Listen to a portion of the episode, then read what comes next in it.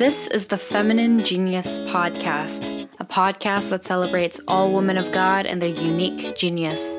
I'm your host, Rachel Wong.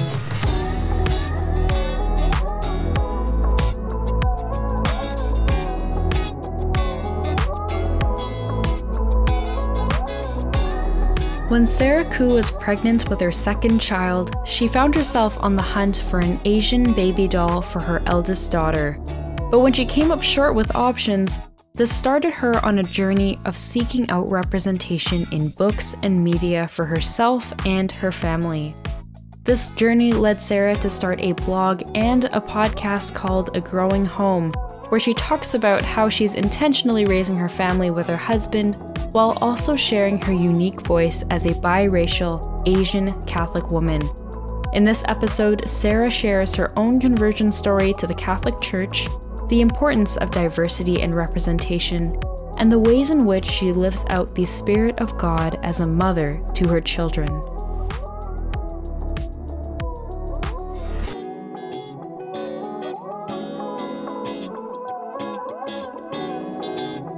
Hi, Sarah. Hi. How are you? I'm really good. I'm really looking forward to chatting with you.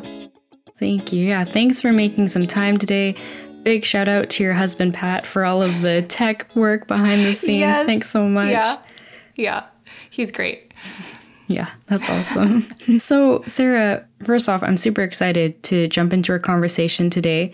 I wanted to share with listeners that we're at the tail end of February as we're recording this. And earlier this year, and I mean, by earlier, I mean like last month, beginning of this year, 2021, you had reached out to me and I was really grateful that you did so. Uh, we had a really great conversation previously, so I'm just looking forward to growing in friendship with you. And I just can't wait to dive into this conversation because I think there are a lot of shared experiences that we both have. So I'm just super excited and I'm really grateful that you're able to share some of your time today.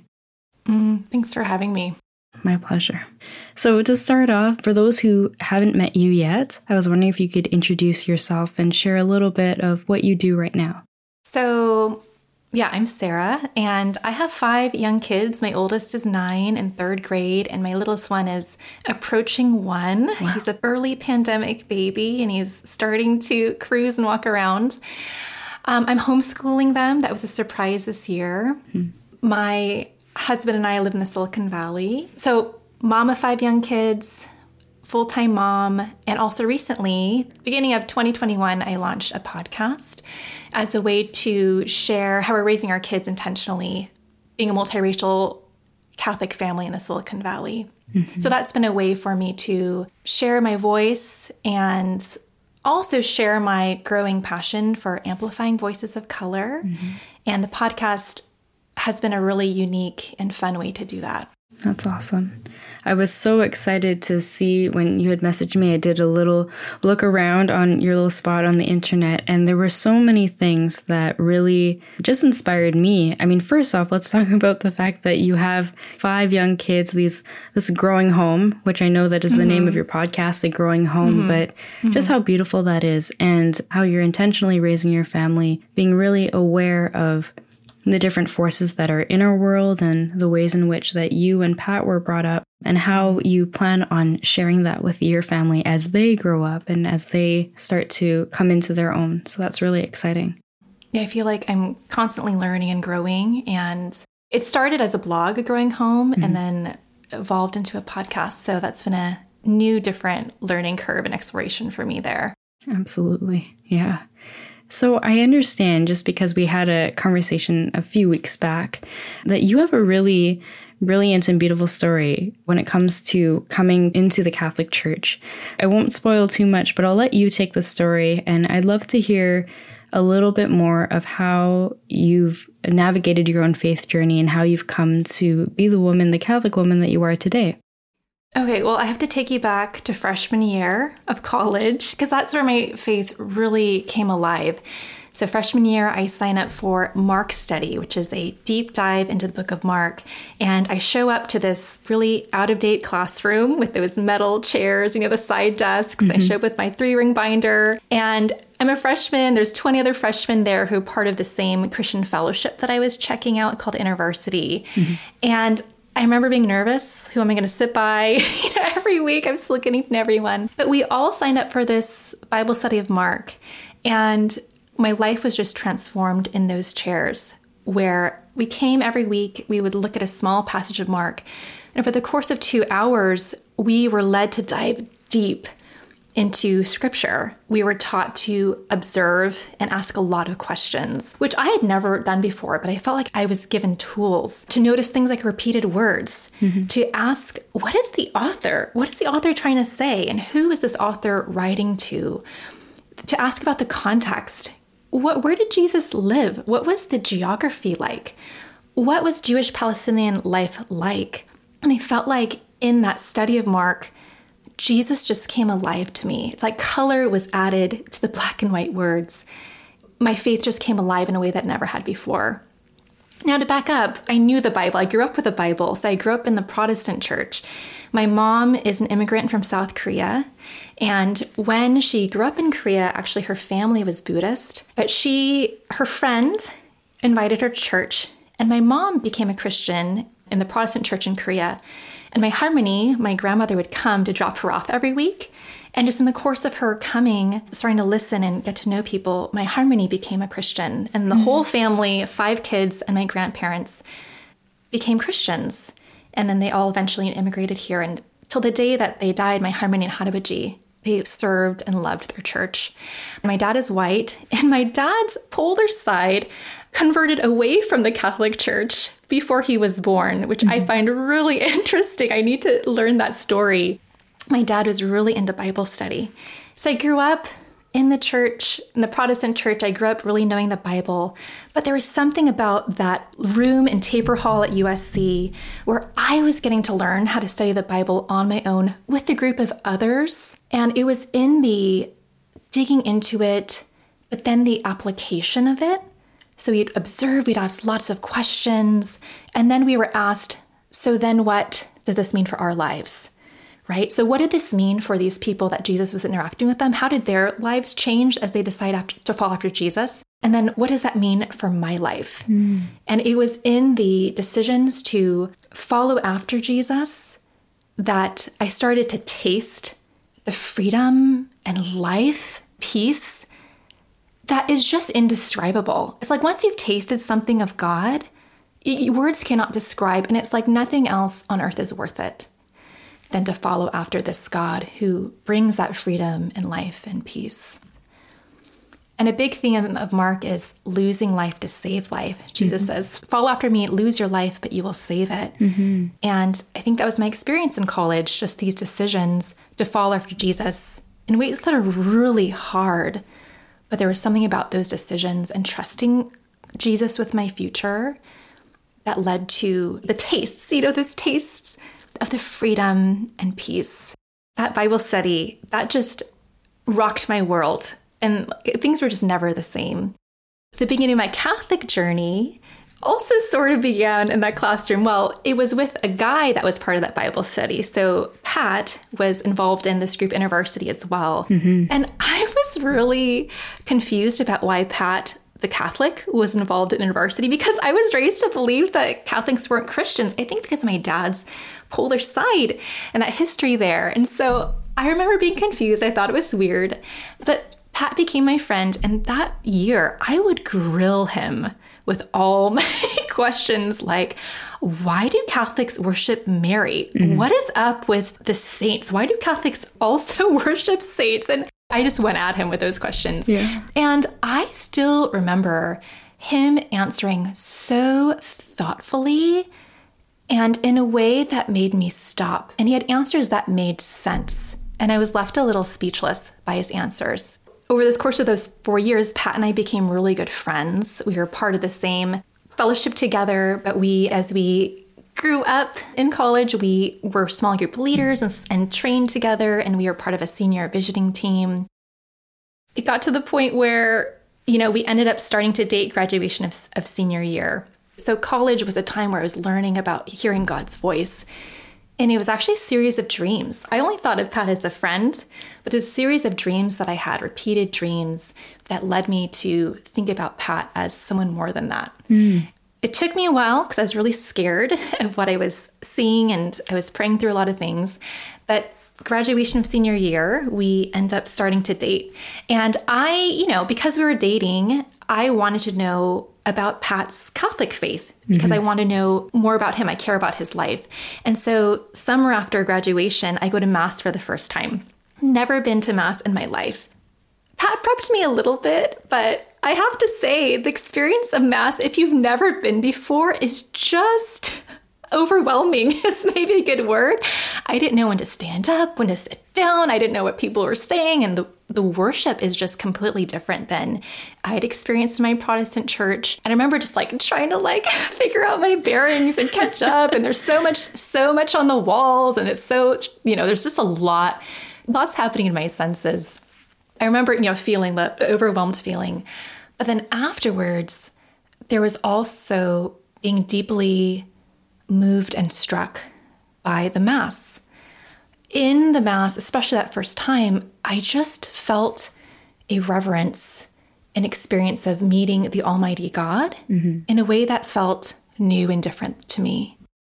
From that first Mass, that began a three year exploration of the Catholic Church. Mm-hmm. Actually, I ended up working full time with InterVarsity, doing full time campus ministry. So I had a job, I had life. And so the exploration was this long process that involved reading lots of Scott Hahn. So, Scott Hahn is a Protestant pastor who converted to the Catholic Church. He has a few books that were really helpful for me.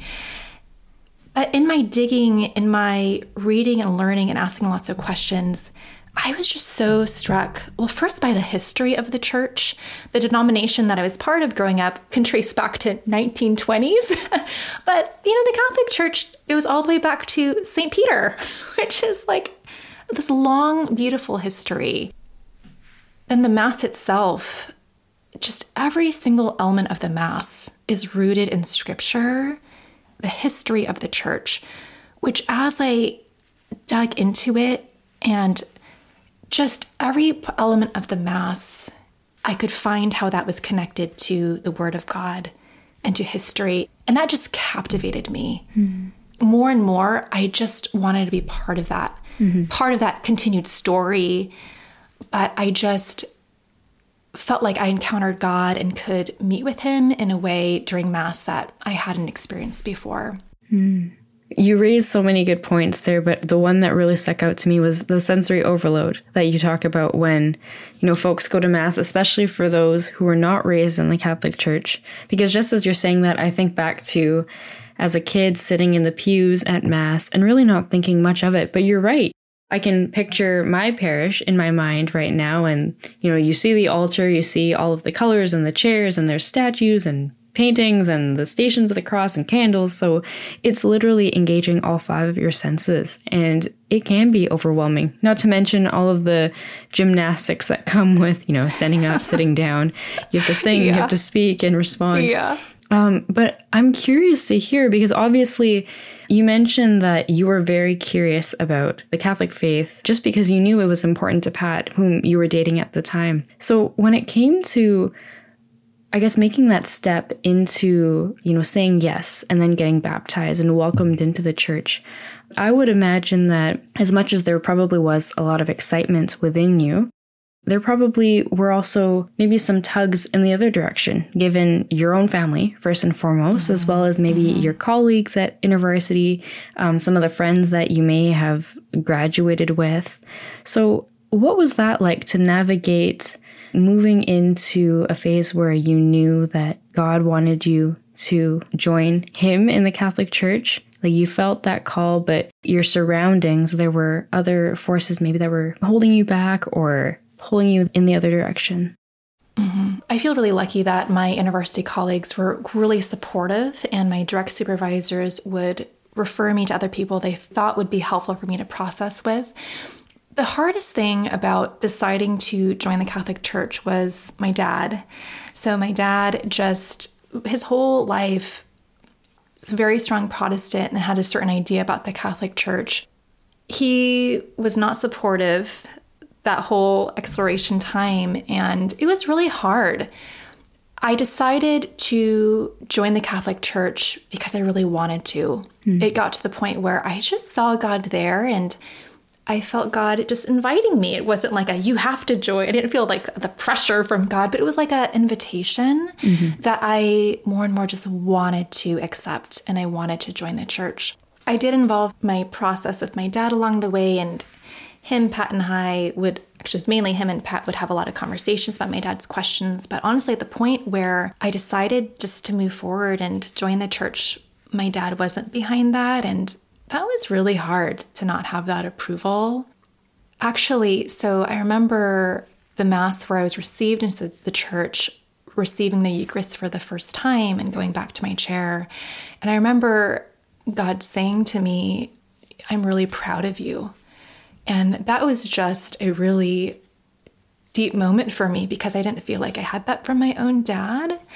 And I think that was really hard. Mm-hmm. So I entered the church in 2009. I would say in the, the years after that, I mean, it's been over a decade now, but my dad is definitely at a different place. Now he's not like super excited about himself joining the Catholic Church, but he's come to Mass with us a few times and we've talked about our faith. And I think that my dad has seen the ways in which Pat and I, as Catholics, follow after Jesus in a way mm-hmm. that he recognizes as real and true. Mm-hmm. You know, that moment that you recounted when you received into the church, just how you could hear God say that he was proud of you, and mm-hmm. how even in the midst of difficulty, even when your own parents, like your own father, maybe at that moment wasn't behind you, just to know that you were already so, so loved by God the Father. I find that so incredibly moving. And many, many years have gone by since then. And the example that you and Pat and now your family have been for your own parents, how special that must be, and how you're able to you know, evangelize like very subtly, like not kind of in your face, like you must join in the way that you were kind of alluding to earlier. Like you never felt that pressure. And in the same way, you are very lovingly bringing your own family into that too. I want to pivot slightly into a different facet of your identity. You have this diversity of really different faith experiences, which I think is so important. Not many people can say that they have that. Like, I certainly don't. The Catholic Church is really all I've ever known. So I think that there's a richness that you've experienced with different faith backgrounds. And then you also mentioned that you were multiracial and you know you're in an interracial marriage and you speak very openly about how you raised your kids, you know, very intentionally with this like multi-racial, multi-ethnic awareness.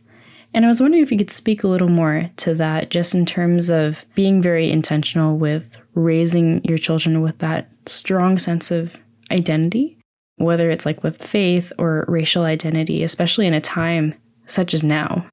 Mm-hmm. I share in my podcast intro the story of being pregnant with my second, my son, and wanting to find a baby doll for Gianna. Mm-hmm. And at that time, Amazon was around. This was eight years ago. And I do a search for Asian baby doll because, so I'm Korean and white, but my, and my husband is Chinese American. Mm-hmm. So my kids are multiracial, but they appear Asian. Mm-hmm. And so I wanted a, a, doll that looked like them. And I remember being excited to search for a baby doll for my little Gianna and mm-hmm. just being surprised at there being no options on my screen. And then I go into my local Target thinking, okay, I'm in the California Bay Area. We're in a, this is a diverse city. Surely my local Target will have some options. And there weren't. Hmm.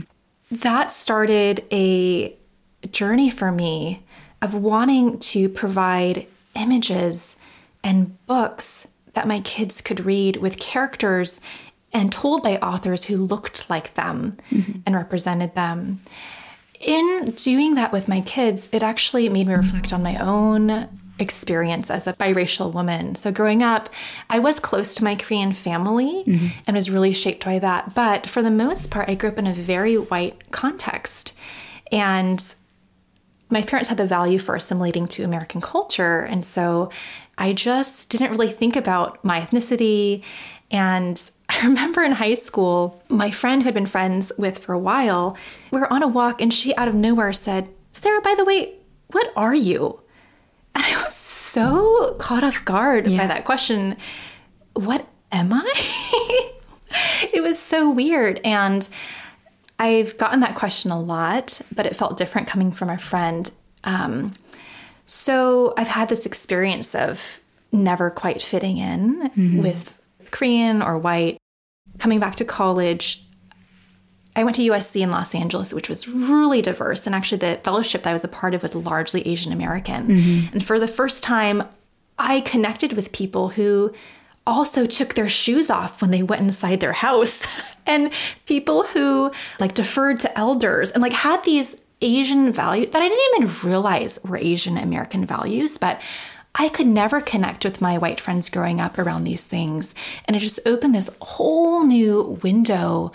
And I just had no idea how Asian I was mm-hmm. until I actually got to be with other Asian students recently too so i shared about books for my kids and realizing that our bookshelves have been really dominated by one voice and i realized even for myself so this last no actually about a year ago i read a book called pachinko by a korean american author and reading that book it's like i knew i knew the voice the voice was familiar i had never ever read a book that felt that way before.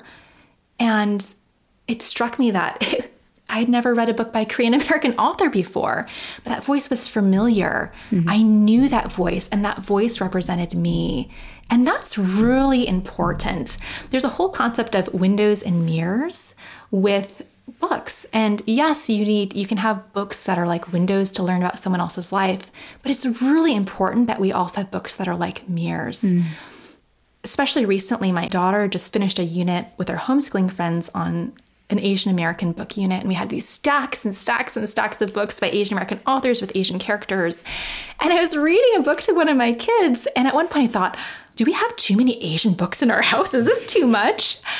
And then I stopped myself and I realized, whoa, actually, this is the experience of the average a white American. Mm-hmm. From picture books to chapter books to novels to everything they have windows or no mirrors everywhere mm-hmm. and everything reflects them and wh- what does that do for somebody mm. if you have voices that sound like yours and you realize oh that that builds confidence that builds a sense of place and belonging. Mm. and i really want that for my kids. I really want that for myself. And so that's something become something i'm really passionate about. I want my children to have voices and images that look like them and empower them and sound like them. But I also need those diverse voices mm-hmm. because I, I want to know the other experiences that are also voices outside the dominant culture that give the fuller picture of humanity and life. The fuller picture of God's creation, really, right? I mean, mm-hmm. God, we are all made in God's image we miss out on that full picture of creation, the reflection of God through people, when we only have one voice represented. Mm-hmm. And I can't tell you, just as a as a Chinese Canadian, as someone who grew up with mostly watching, you know, white characters on cartoons or reading books that were by white authors about white kids and what have you. It wasn't until maybe my early 20s that I started to recognize that, yeah, like you were saying, I love that windows and mirrors theory, that I was only seeing the world in a certain way. And as I was growing up, and yeah, especially as I got really aware of it in my early 20s, just realizing that, okay, I see the world in this way, but also recognizing too that everyone out there on the outside does not look like me. I don't look like them. So, mm. what does that say about who I am? Like, do I belong? Am I worthy of being out there and being listened to? And yeah, there were very few things that could mirror that back to me. Like, I tell folks that I watched Mulan, the animated version, when I was 20 years old. It took me that long mm-hmm. to watch it for mm-hmm. whatever reason. But I remember it was a very pivotal moment for me, even though it's a, a children's cartoon movie. I think it came out in the mid 90s. And just realizing how powerful it is to have a heroine that is Chinese. And, and mm-hmm. realizing that, mm-hmm. wow, like where has this been all my life? And then mm-hmm. as I started doing research, very similar to the experience of finding an Asian doll for your eldest daughter, realizing that these voices do exist, but they are in many ways hidden. And just starting again to ask, well, why is that? Like, why are we hidden away? Why is there an imbalance with the scale, so to speak? So I just wanted to articulate my gratitude for being able to put into words like so eloquently a struggle that I'm sure you have felt and maybe still to this day there's still a bit of tension in. I know that I feel a lot and perhaps other listeners as well. Mm-hmm, mm-hmm. Oh, I'm the same, Rachel. I feel it was early 20s, it was college where I started to be more aware of my ethnic identity and felt like I really started digging into that for myself. And I always felt kind of behind, but it's also like better late than never, I guess. Right. Yeah. And that idea that you raise about God's creation, the, the mere fact that, yes, He made us male and female, but He also very intentionally made us, you know, so different looking. Each of us have such unique cultures, and we can trace that back to the sending out of the 12 apostles at Pentecost and just mm-hmm. the fact that they mm-hmm. went everywhere. Like the goal and the mission for them was to evangelize all nations, to bring Christ to all the nations. And we can trace back, you know, the apostles to the different saints that we've had over centuries of how they were able to do that, how Jesus Christ was brought to different parts of the world. And it brings me all the way back to when I started this podcast. One of the things that really struck me as I was looking into diversity of women and diversity of Catholic femininity is that passage from First Corinthians, like St. Paul writes about the whole body of Christ and how an eye can't say to the ear, and I'm totally gonna botch the botch the body parts, but yeah, like you know, we can't say like an eye to the ear can't say, "Oh, you're not important because you're not an eye." So if we were all eyes, like where would the hearing be? If we were all noses, where would the sight be? Um, Et cetera, et cetera. You can keep going on and on, and it's just so important. And I was curious to hear from your perspective now that you've entered into this space, like you have your Catholic identity now, as well as your racial identity, just your thoughts on like now that you've entered in with this podcast, which I'd love to chat with you about, but maybe as a starting point, I remember one of the things that you had brought to me in your first very kind message was just the fact that you were looking for more voices in the Catholic space mm-hmm. of color. Mm-hmm. And mm-hmm. I guess this isn't so much a question, but maybe more so like I just love to hear your reflection on just diversity among Catholic voices and what you've seen. How has it been going to seek out those different spaces, those different voices for yourself? Mm-hmm. Yeah. Through the process of filling up bookshelves for my kids, I started to kind of take note of my own feeds, so my own bookshelf, but also social media. And I was kind of caught off guard. It was very obvious because I know who I follow, but when I stopped and reflected on it, I realized that I really just follow white Catholic women. there are so many really great white Catholic women voices, and there's so much that they bring. But I wondered where the other voices were. Mm-hmm. Where are the other voices? And I started searching and searching, and I found a few Black Catholic women that I was excited to follow, so I jumped on that right away. But Rachel, I am pretty shocked at the lack of Asian representation. And I have to tell you, you got my message. I found your podcast and I was so excited. and you have been the only one I found. Like, you've been the only one I found. Maybe a few others. I just think that we miss out Mm-hmm. when we don't have all the voices. Mm-hmm. I was thinking earlier today about different Bible stories and how would someone from different cultures reflect on these various stories? Like, you know, Jesus' family, they had to leave and flee after Jesus, you know, from Bethlehem to mm-hmm. Egypt.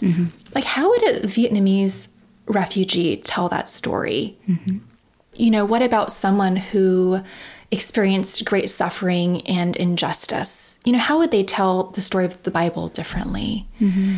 And I just think that we need more. We miss out when we don't have more of the different cultures represented in the whole voice.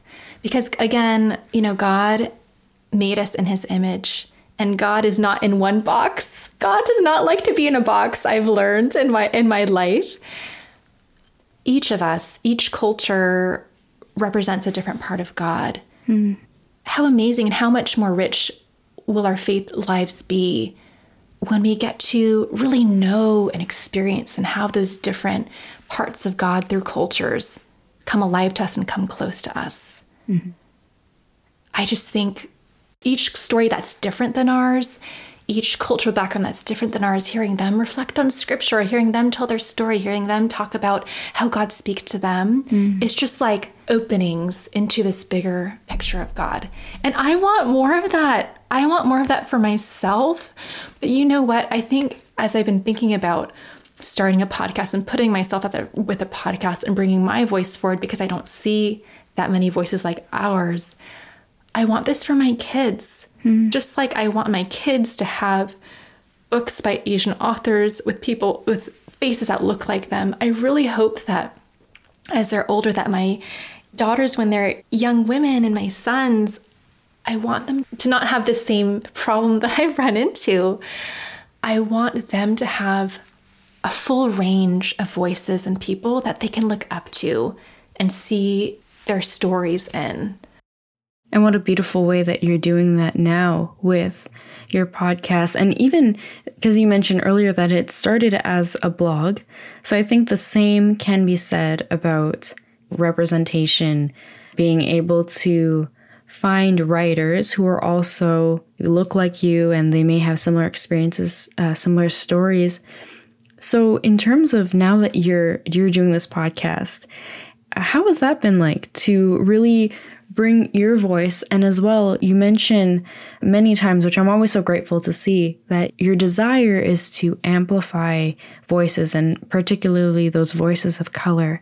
What is that experience like to now you look around, you just see, okay, maybe it's incumbent on me to take up that initiative and to move forward with that? Mm-hmm.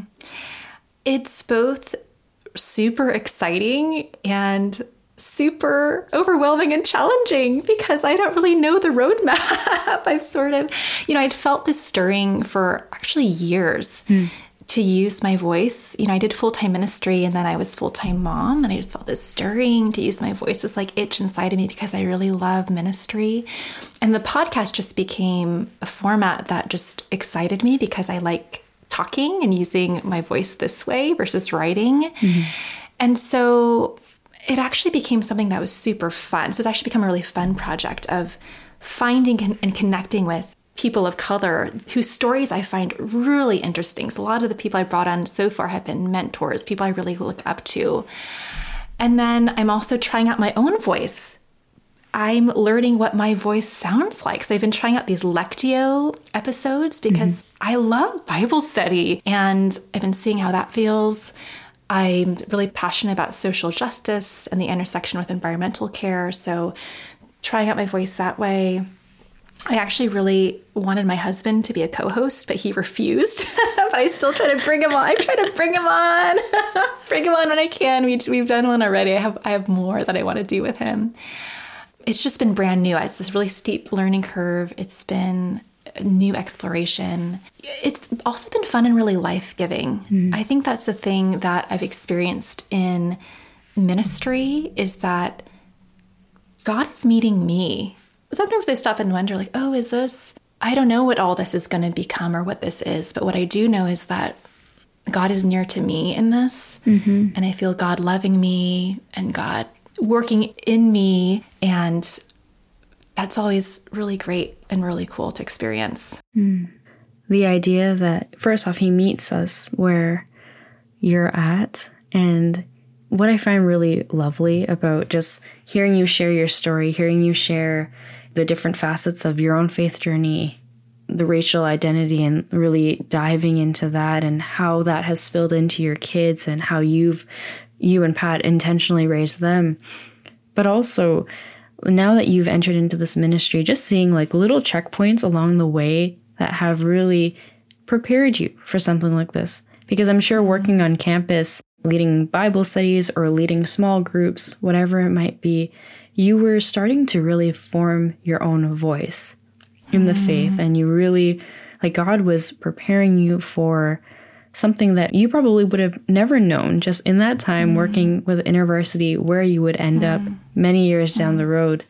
And again, just to be able to use your voice to really speak truth, beauty, and goodness into the Catholic Church, but with your particular, like, very unique journey and one that is only yours. So I find that to be so amazing because what would our church be missing if you didn't say yes to that? Mm. And the same could be said about anyone, no matter who you are listening to this, like who you are, where you come from. When we say yes, how much of ourselves are we giving to God? And because God is infinite and his creativity is infinite, how much can he do with us when we say yes? So I, I guess one of the things that makes me really excited that I love to ask different listeners, especially, you know, women like yourself who are doing incredible things, who are taking the leap, putting in the hard work, learning all the things. What advice or encouragement do you have uh, for people who may hear this they may have some stirrings like you once had uh, in terms of uh, starting something, but they may be worried. They may be like, oh, well, if I go and put myself out there, like I know that I'm a minority in that space, mm. Or I know mm-hmm. that like I, I'm not a tech genius or I don't speak well or whatnot. Like, what advice do you have for people who may feel the call, but maybe they don't feel confident in jumping in fully yet? Ooh, find community and bring together people who you can share with about your ideas and who will pray for you. So, a couple weeks before launching my podcast, it dawned on me that I should create a prayer support team because I really felt like this podcast was inspired by God. And I realized, oh, I should have people pray for this because this is of God. Yes, let's let's let's have people pray. So I invited my close friends to get an email from me every once in a while where I share personally about what I'm thinking, what I'm doing, and then I share prayer requests. But even before that, I have close friends and mentors who, in those early stirrings, those early ideas, I would share with them. And there's something about speaking something out loud that really helps getting over an initial little hump. Something about speaking out loud that brings something to life, especially those scary stirrings that you think are of God, but you're a little nervous about moving forward with. Mm-hmm. Who do you trust? Who is also following after God that can he- talk with you, that can pray for you, that can encourage you, that can also ask you about it. You know, if it's sometimes those scary or new ideas that you're nervous about, you kind of want to shove them aside, but have someone that will check in with you about it. And then pray for you too. I need prayer. All of us need prayer. And I think there's a bigger thing here of how we just we need community and following after Jesus. We really can't do it alone. And we need that especially as we feel God calling us into something new mm-hmm. that we're mm-hmm. feeling nervous and unsure about. Yeah. I love that this theme keeps popping up. Um, just as, you know, I've listened to you share today, Sarah, just the fact that diversity matters and it's so, so important that all of us are uniquely called to a particular mission. And just the fact that when taken all together, like this is God calling all of us. Like you're saying, we need community. We're not meant to practice our faith in isolation or alone. You know, there isn't one person who can do it all and just kind of wrap up the job. Because Jesus, yes, he came to save the world and he is going to come again at the end of time. But in the interim, there isn't one person that will solve everything.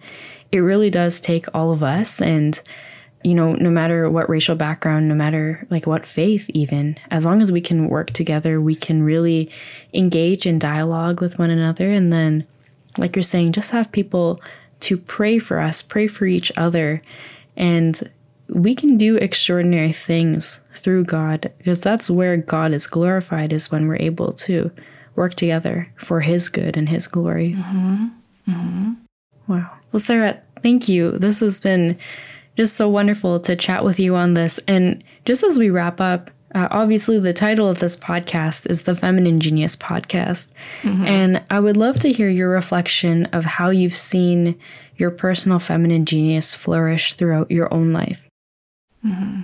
I attended a women's retreat recently where I was introduced to this idea of the sacred feminine. And I cannot get this out of my mind. Mm.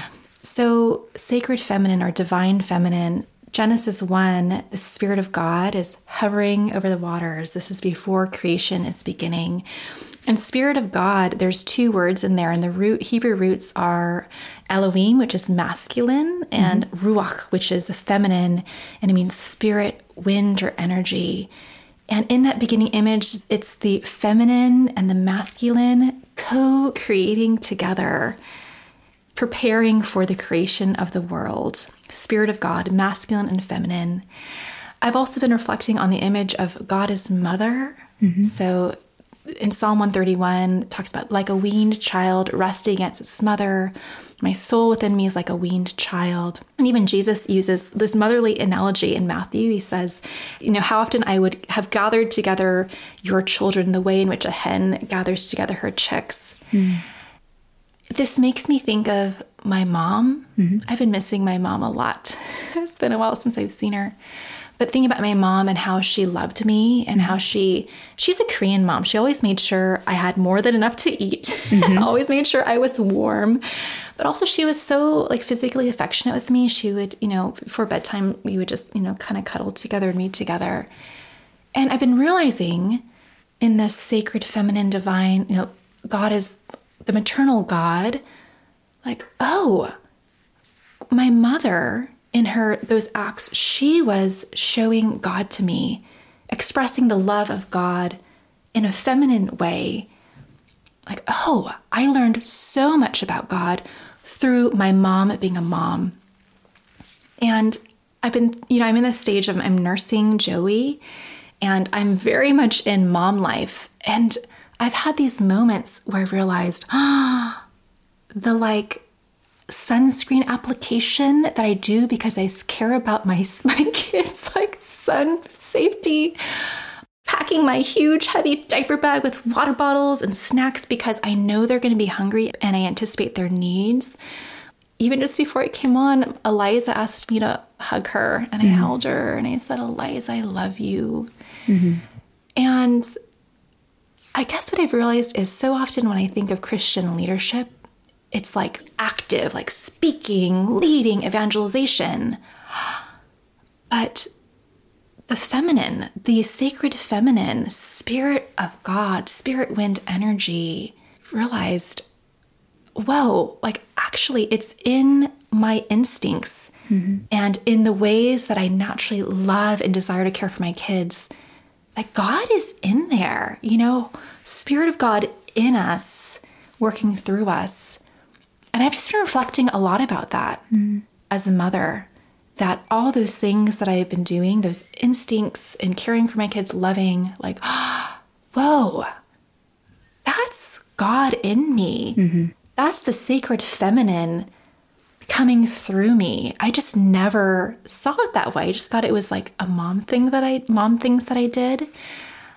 It's been pretty amazing and really profound to think about me woman reflecting and having God in me coming out through me in a way that's really different hmm. than all the other expressions of you know christian leadership that i that i had in my head before yeah yeah and all of that just makes me think of mother mary right just being mm. the god bearer and like you're very beautifully sharing just you know having god in you and then sharing that with other people. I have to agree with you. We have a lot of wonderful christian leaders out there catholic leaders who are excellent speakers. They run incredible podcasts and they speak at all the conferences that we probably all attend. But at the same time, God is also working in those people who are more quiet behind the scenes. One is not more important than the other. Again, it takes all of us. So, no matter who you are, what you do, what you look like, God uses all of us. And yeah, Sarah, I just can't thank you enough for just speaking a lot of that truth, sharing your experiences and your diverse background with me, but also with our listeners. So, thank you. I really appreciated this conversation today. Mm, me too. This is really good for me too to share. Mm. And Sarah, just as we close, would you be able to lead us in a prayer? Mm-hmm. I would love to. name of the Father and the Son and the Holy Spirit.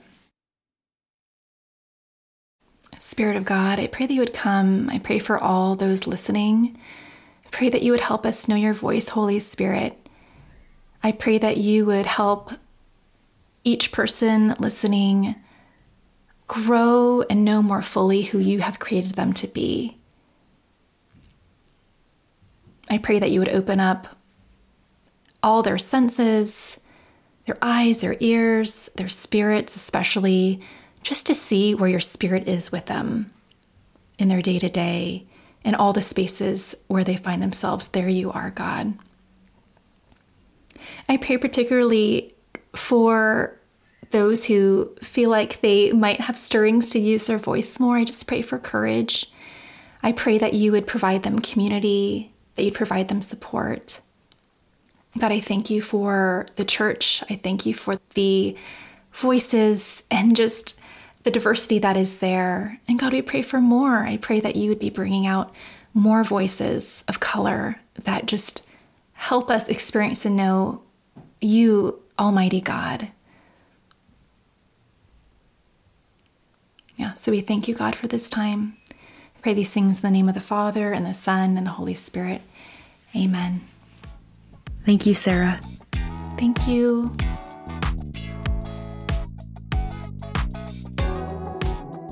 Thank you to Sarah Ku for joining me on the Feminine Genius podcast today. You can find Sarah on Instagram at A Growing Home. And as mentioned, that is the name of her podcast, which you can listen to wherever you're listening right now. You can also follow along and read some of her writing by checking out her website, agrowinghome.com. I've left links to these in the episode description below. You can stay up to date with the Feminine Genius podcast by following us on Facebook, Instagram, and Twitter. We're at Fem Genius Pod.